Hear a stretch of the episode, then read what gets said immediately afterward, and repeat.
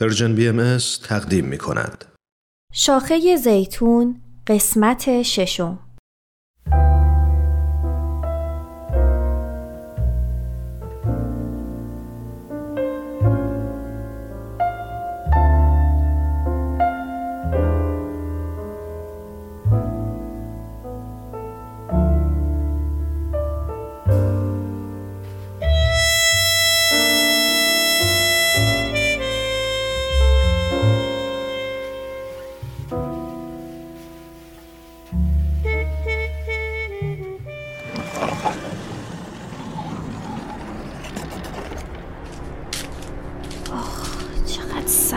درد می‌کنه.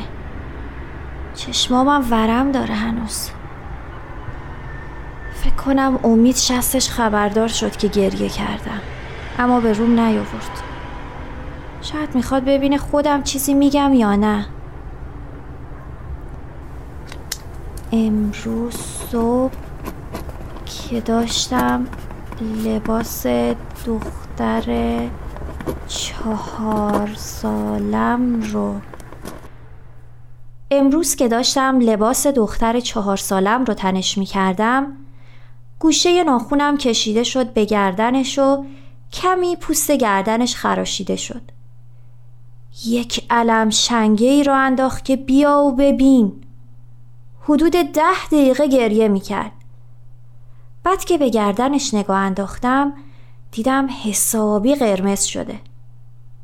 با اینکه سعی می‌کنم ناخونامو همیشه کوتاه نگه دارم ولی مثل اینکه از بقایای ناخونای چیده شده یه گوشه تیز درست شده بود.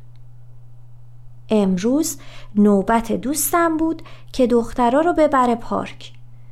هنوز به خونه نرسیده دخترم گردنش رو نشونش داد و گفت ببین خاله مامانم گردنمو چیکار کرده؟ ببینم خاله جون. اوف حتما خیلی هم میسوزه. مینو اصلا معلوم هست حواست کجا بود که گردن بچه رو اینطوری خط انداختی؟ همیشه تو آسمونا سیر می‌کنی تو. عجله داری. فکر کنم دیگه وقتش بیشتر حواست به بچه ها باشه ها. منم در حالی که سعی می‌کردم نیش و کنایه هاش رو نشنیده بگیرم بدرقشون کردم. آخه چطوری اون تماس کوتاه و خفیف اینطور ردی رو گردن دخترم گذاشته؟ چرا حواسم رو بیشتر جمع نکردم؟ اگه ردش بمونه چی؟ اگه جای خراشیدگیش زخم بشه و عفونت کنه؟ واقعا که مادر بیتوجهی هستم. مشغول کارای خونه شدم و سعی می کردم که تون تند بخشی از کارای اصر رو هم انجام بدم که بتونم برای جشن کارنامه پسرم که کلاس اوله به موقع به مدرسش برم. اصر در حالی که سعی می کردم آروم آماده بشم تا دخترم بیدار نشه چندین بار به گوشی امید زنگ زدم. برای رسوندن ماشین به من 20 دقیقه دیر کرده بود. اگه به موقع نرسم چی؟ بعد از رسیدن ماشین با سرعت هرچه تمام به سمت مدرسه رفتم. اما همه سندلیار سالن کوچیک مدرسه پر شده بود. مدیر مدرسه داشت اسم کلاس اولیا رو می‌خوند. از ته سالن دیدم که پسرم اومد روی سن و با چشمای نگران چند ردیف اول دنبال من گشت. بعد جایزش رو گرفت و رفت. صدای حرف زدن و تشویق والدین اینقدر زیاد بود که هرچی از دور صداش کردم نشنید. نوبت نفر بعدی شد و اون به پشت صحنه رفت. مجبور بودم صبر کنم تا مراسم اهدای جوایز تموم شه. وقتی معلمشون اونا رو به داخل سالن هدایت کرد با دیدن من که به زور خودم رو به جلوی در رسونده بودم گفت کجا بودین خانوم؟ این بچه چشش به در سالن خوش شد پسرم هم که انگار با من قهر کرده باشه اصلا بهم نگاه نمی‌کرد. تو راه برگشت به خونه بهش گفتم که من اونجا بودم و جاها پر بود و نتونستم بیام جلو. اما اون بهم گفت من نگاه کردم نبودی. مامانای همه دوستان بودن. تو نبودی. و زد زیر گریه. بند دلم پاره شد. چقدر قصه خورده. چقدر اون لحظه احساس تنهایی کرده. من چقدر احمقم. باید زودتر تاکسی می گرفتم و منتظر امید نمی موندم. این حس گناه مادرانه تا شب وقت خواب بچه ها همراه هم بود. وقتی رفتم تا دخترم و تا تختش همراهی کنم و به شب به خیر بگم دیدم داره صرفه می‌کنه. به آرومی گفت مامان گلو می‌خوره ای بابا حتما سرما خورده. چرا حواسم نبود صبحی لباس گرم تنش کنم؟ هوای پاییز خیلی موزیه. عجب بی ملاحظه شدم من. بچه رو سرما دادم. سر تخت پسرم که رفتم با دیدن کادوش که توی بغلش بود و قیافه معصومش که خوابیده بود اشکم در اومد. معرفی می‌کنم احساس گناه مادرانه. اگه تا به حال تجربهش نکردین یک احساس مزخرف و ناخوشاینده که مثل سرطان در وجودتون خونه می‌کنه و بعد از اینکه راهش رو به مغزتون باز کرد همونجا میمونه. این حس مدام به شما یادآوری می‌کنه که چطور در حق بچه هاتون ظلم کردین. چه شاغل باشین یا محصل یا خاندار قطعا در لحظاتی که مشغول کار هستید یا درس می‌خونید یا دونه میوه توی گلوی بچهتون رو که گیر کرده بیرون می‌کشید یا وقتی داره غذایی که شور شده رو می‌خوره این حس به سراغتون میاد.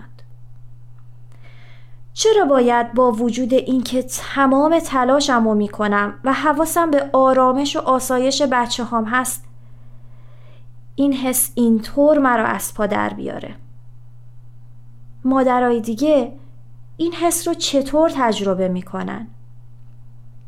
چقدر توی این حال میمونن و چطور کنترلش می‌کنن؟ این حس شرم از کجا میاد؟ قطعا خدا که ما رو با این احساس شرم و گناه مداوم نیافریده این حس رو از همدیگه یاد می‌گیریم از هر چیزی که بهمون گفتن شرم آوره شرمنده میشیم. آیا احساس گناه مادرانه و حمل کردن اون باعث میشه که عملکردمون بهتر بشه و در ادامه روز و برخورد با بچه هامون هوشیارتر عمل کنیم؟ من رو که بیشتر سردرگم می‌کنه و اعتماد به نفسی رو که در بهترین حالت بازم در من ضعیفه به کلی نابود می‌کنه. آخ حس می‌کنم نیاز دارم کمی سکوت کنم و به سوالای خودم چند لحظه فکر کنم.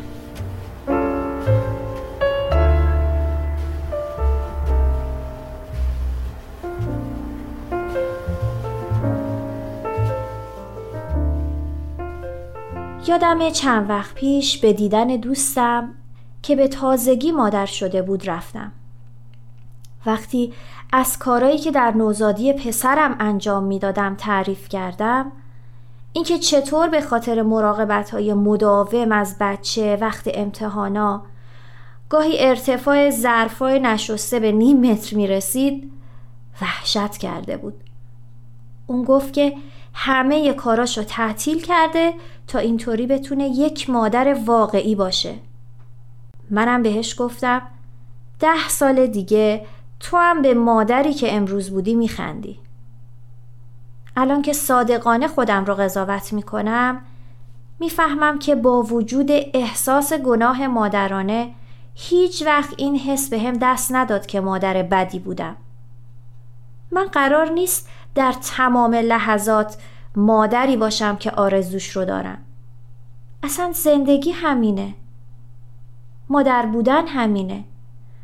چه کسی گفته که باید اون رو بی عیب و نقص انجام داد من در پنج سال آینده حتما مادر بهتری نسبت به الانم خواهم بود. همونطور که در تمام بخش های زندگیم پیشرفت خواهم کرد. من می‌تونم همزمان یک مادر خوب و یک کارآفرین خوب باشم. می‌تونم همسر خوبیم باشم و با دوستان قرار هفتگی مرتب داشته باشم. از باور نظرایی که به من میگن در زندگی باید چجوری مادری کنم؟ باید کم کم دور بمونم. شاید اون نظر در زندگی اون آدم درست و کارآمد باشه ولی لزوما برای من اینطور نیست. باید یاد بگیرم که چطور حس گناه مادرانم و وقتی از قلبم به مغزم می‌رسه آگاهانه از بین ببرم. من نمی‌خوام جز اون دسته از مادرایی باشم که به خاطر ایجاد تعامل میون کارای خودشون و نیازای فرزنداشون در کشاکش مدام با وجدانشون هستن و شغل و تحصیلشون رو به خاطر سرزنش و توقعات بیجای خانواده بیشتر از حد ضرورت به تعویق میندازن. یا بدتر اینکه کلا بیخیال پیشرفت شخصی و پرورش استعداداشون میشن. شاید در ابتدای این یادگیری باید بیشتر از اطرافیانم برای رسیدگی به امورات خونه و بچه ها کمک بگیرم.